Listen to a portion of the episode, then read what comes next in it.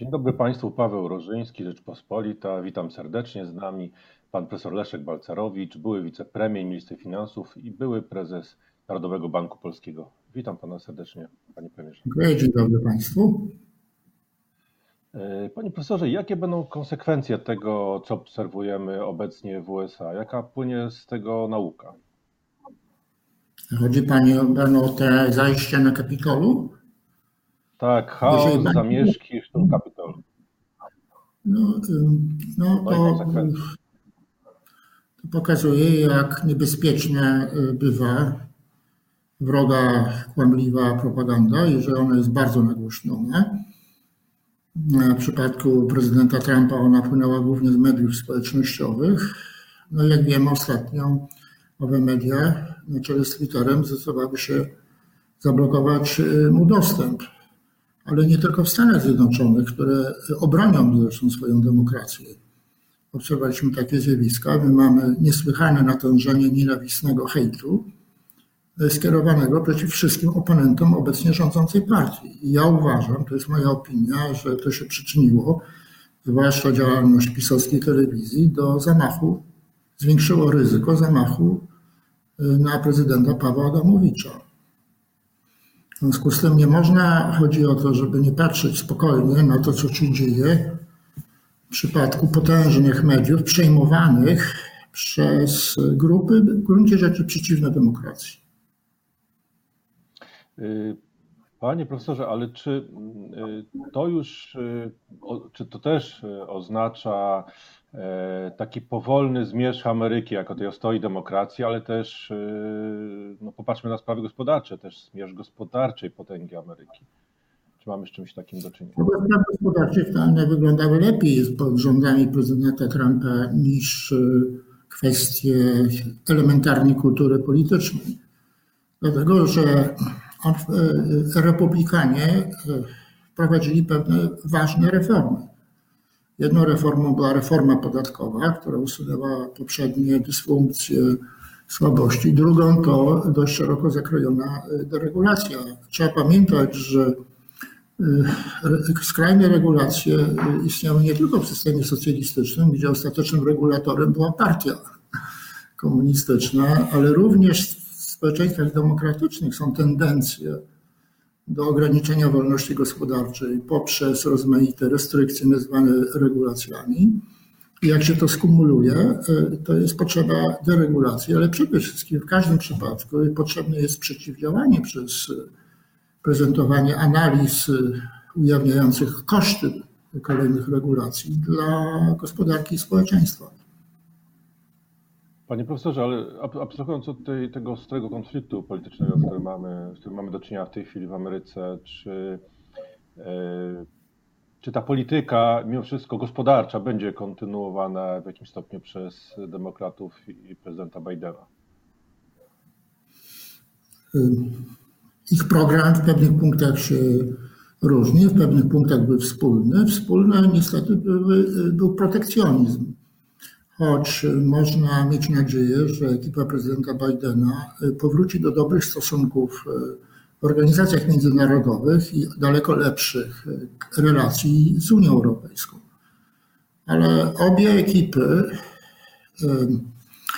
prezentowały w polityce i w swoich komunikatach taki oto pogląd, że główne rozwiązanie problemów amerykańskich jest y, taka y, polityka monetarna i fiskalna, która zwiększa wydatki, nie bacząc na stronę y, podaży. Tyle tylko, że to, co robią Stany Zjednoczone, kraj potężny, mający walutę światową, może przynajmniej na krótszą metę im mało szkodzić. Jak natomiast jeśli naśladowałyby i naśladują to kraje daleko mniejsze o o daleko mniejszej pozycji światowej i zaufaniu rynków finansowych, to szkody mogą być dużo większe, zwłaszcza jeżeli ta polityka, którą ja nazywam, odnosząc się do jej skrajnej postaci, nihilizmem monetarno-fiskalnym, miałaby być kontynuowana na dłuższą metę. Mhm, panie, panie profesorze, a czy Spodziewa się Pan jakiegoś przynajmniej złagodzenia tego konfliktu gospodarczego i technologicznego z Chinami, Ameryki z Chinami? Akurat tu obie strony są raczej zgodne, że Chiny stanowią zagrożenie dla interesów gospodarczych, ale przede wszystkim przez wymuszany transfer technologii amerykańskiej i tu nie spodziewałbym się zmiany, zasadniczej zmiany stanowiska. Być może zmiana będzie polegać na tym, że ekipa prezydenta Bidena będzie ostrzej reagować na no przecież niesłychane nadużycia elementarnych praw człowieka w Chinach, na czele z tym, co obserwujemy w Hongkongu, a mianowicie aresztowanie ponad 50 demokratycznych e, oponentów e, władzy a także próba e, szantażowania takich krajów jak Australia, szantażowania przy pomocy sankcji gospodarczej w reakcji na to, że te kraje sprzeciwiały się e, polityce Chin. Właśnie, ja polityka, jakby pozycja Chin no, ulega bardzo, za sprawą również pandemii, ulega bardzo szybkiemu umocnieniu. I no, nawet mówi się, że mogą To jest przesadne określenie, dlatego że e, jeżeli się przyjrzeć analizom Chin, to dostrzega się tam także zagrożenia. Jedno e, to jest to, że wzrosła ingerencja partii komunistycznej, czyli pań, państwa e, w sprawy gospodarki, która nie jest przecież socjalistyczna, bo gdyby była socjalistyczna, czyli totalnie upaństwowiona, to Chiny byłyby równie biedne, jak były za czasów maoizmu. Tam jest większość firm y, prywatnych, tyle tylko, że w ostatnich latach mamy zwiększoną ingerencję partii komunistycznej y, w sprawy firm na czele z największymi i to z całą pewnością nie służy długofalowemu wzrostowi gospodarczemu Chin. Po drugie, otóż czynnik, który y, miał wielkie znaczenie oprócz reform, oprócz liberalizacji gospodarczej wzrostu Chin, a mianowicie ogromne rezerwy siły roboczej, która przechodziła z niewydajnego rolnictwa do dużo bardziej wydajnego przemysłu, się wyczerpują. Czyli to będzie dużo słabsza siła napędowa. Przy dotychczasowym wieku emerytalnym w Chinach siła robocza się zaczyna kurczyć.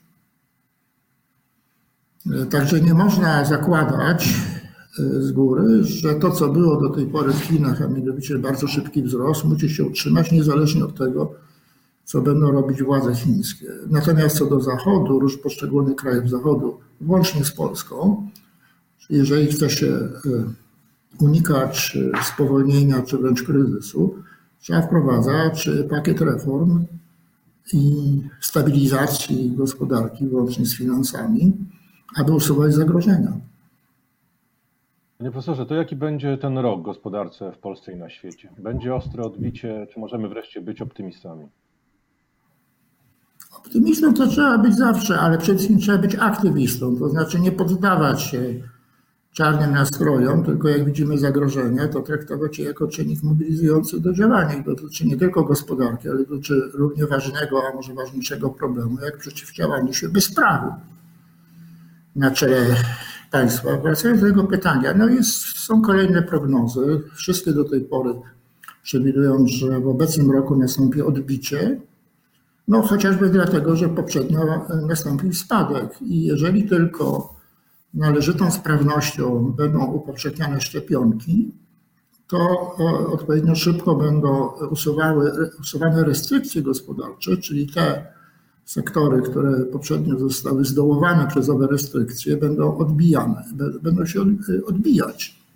No, więc tutaj zasadniczym czynnikiem jest sprawność władz na czele z władzami państwowymi w rozprowadzaniu e, szczepionki czy szczepionek. No na razie mamy sporo tutaj e, zamieszania i kontrowersji e, wokół tych szczepionek. No, dane międzynarodowe pokazują, że jak na razie Polska jest gdzieś po środku, ale dobrze byłoby, żeby awansowała dzięki sprawności organizacyjnej. A myśli pan profesor, że mm, wrócimy do takiej normalności, nowej normalności, teraz modne określenie. Y, czy, czy, y, czy myśli Pan, że wrócimy do tego, co było, tak? do tych kin, biur, hipermarketów? Y, czy to już konsekwencje tego kryzysu będą potężne i już nie, nie, nie ma powrotu do tego, co było?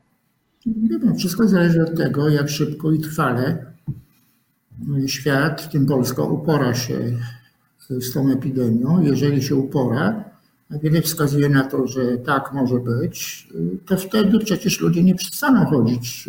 Nie odzwyczaili się. Ci, co chodzili do teatru, nie odzwyczaili się chodzenia do teatru tylko dlatego, że przez rok nie mogli.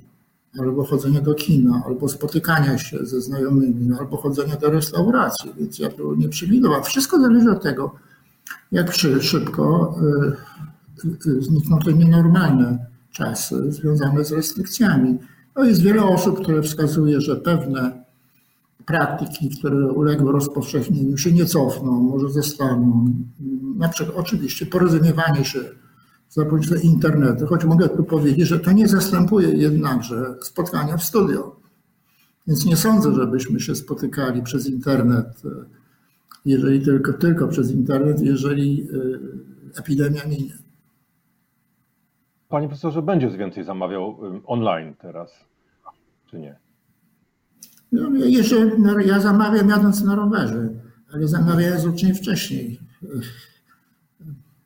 Także tu w mojej, jeżeli chodzi o y, moje konsumpcyjne przyzwyczajenia, to nie było rewolucji.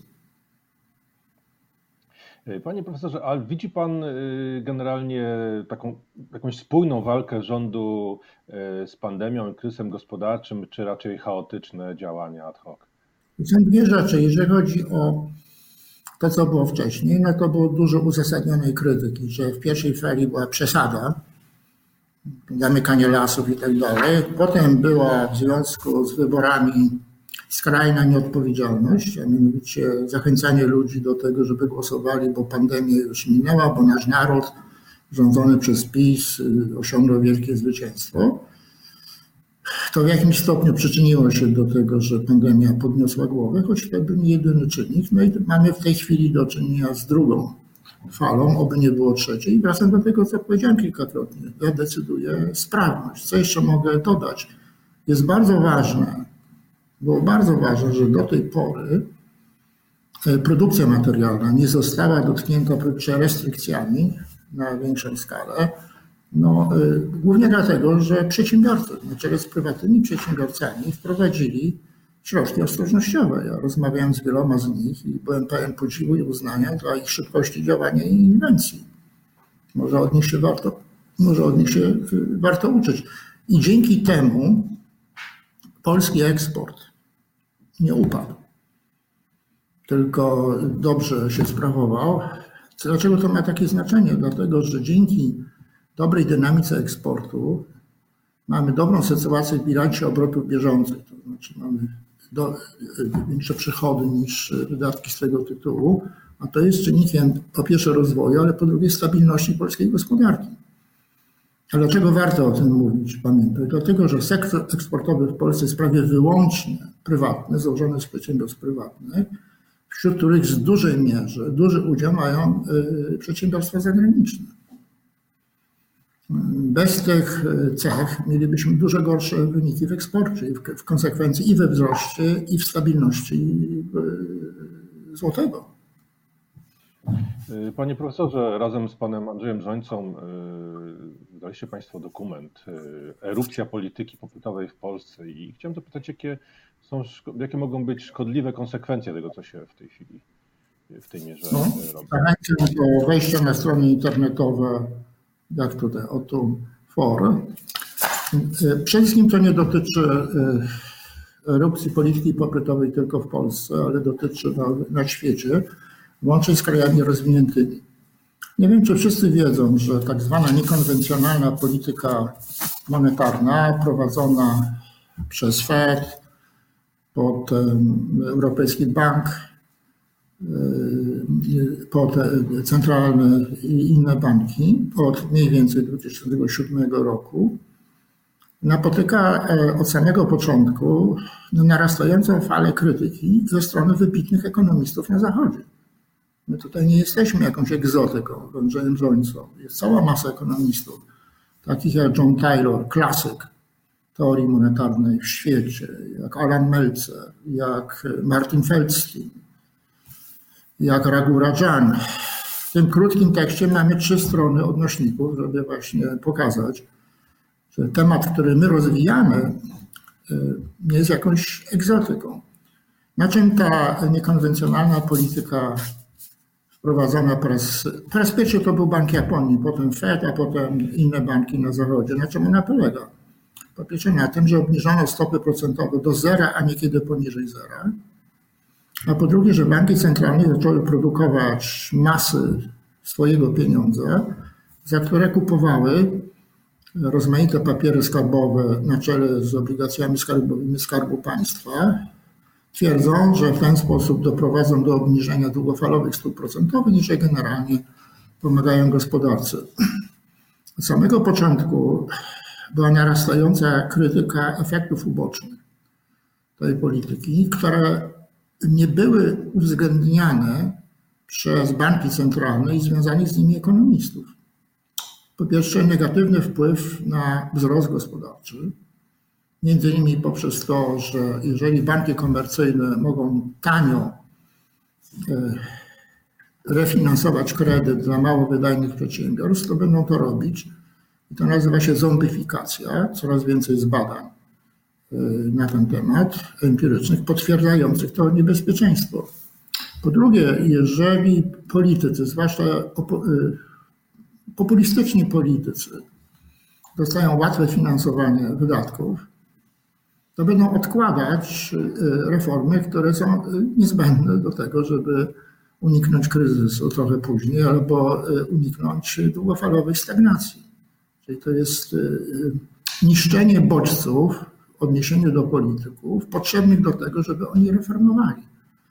Jeżeli w ślad za tym idzie taka kampania propagandowa, że prawda, właśnie przez zwiększenie wydatków łącznie z drukowaniem pieniędzy no, osiągniemy poprawę sytuacji, to i część opinii publicznej jest skłonna popierać taki e, polityczny populizm. Po trzecie, e, jest sporo badań, które pokazują, że ta niekonwencjonalna polityka pieniężna, zwłaszcza drukowanie masy pieniądza po to, żeby kupować papiery wartościowe, przyczynia się do wzrostu nierówności.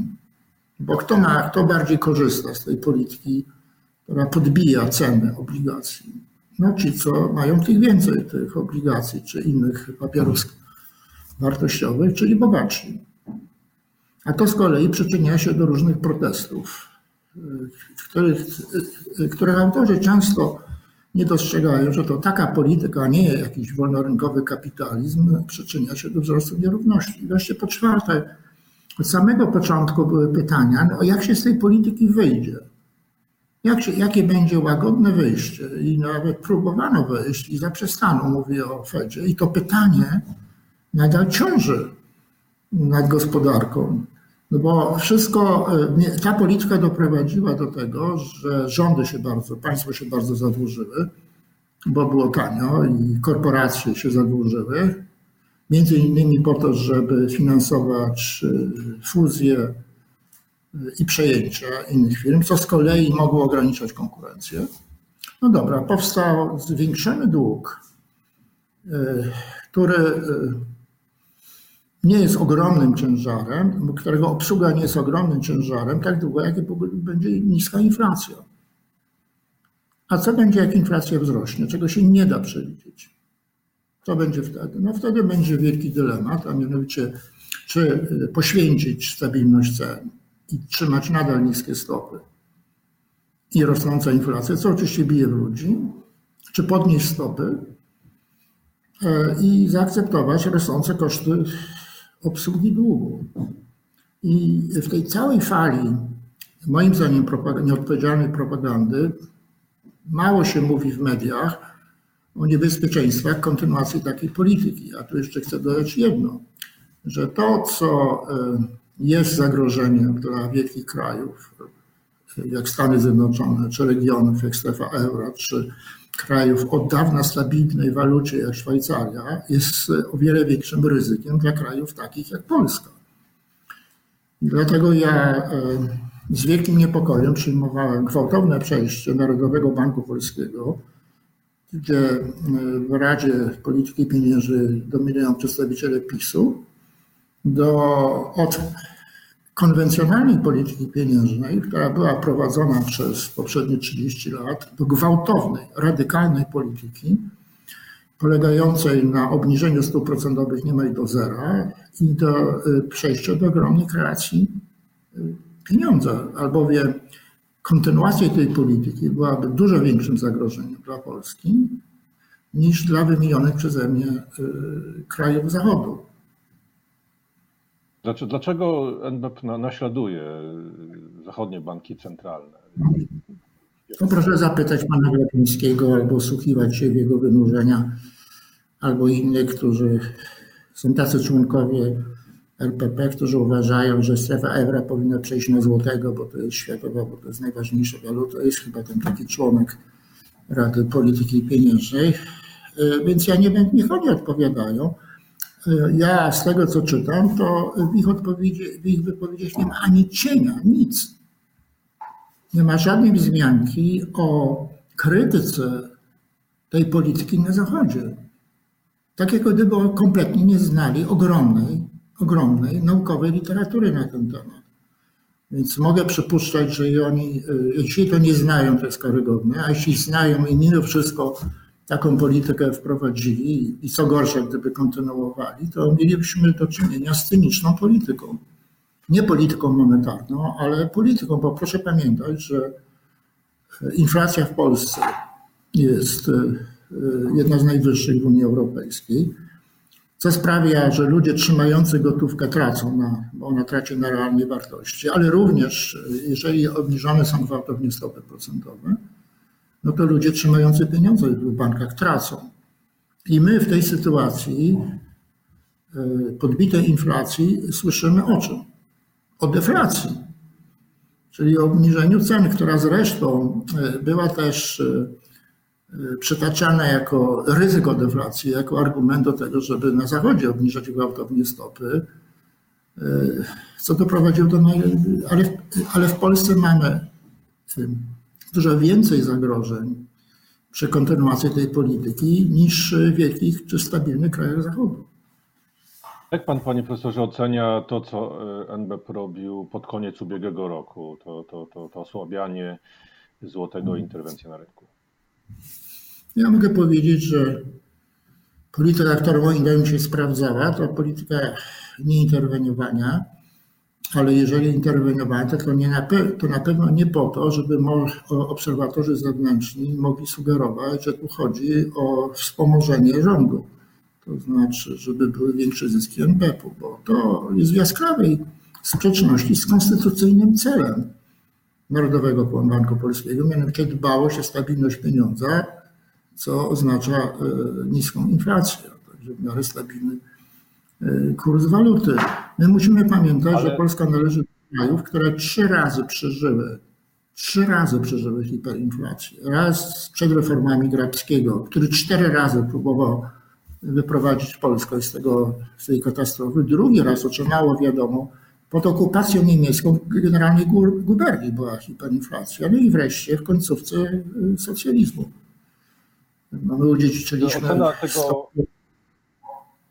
tak. Ocena tego środowiska politycznego i też, y, jak rozumiem, NBP jest, jest taka, że słabszy kurs złotego może nam pomóc y, w kryzysie.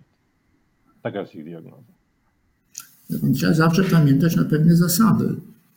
Znaczy pewne zasady, które się przedtem sprawdzały. W Polsce właśnie interwencji specjalnie nie było, a w każdym razie nie można y, podporządkowywać czy stwarzać wrażenie, że podporządkowuje się politykę miejmy nadzieję, niezależnego banku centralnego doraźnym potrzebom e, rządzącej partii.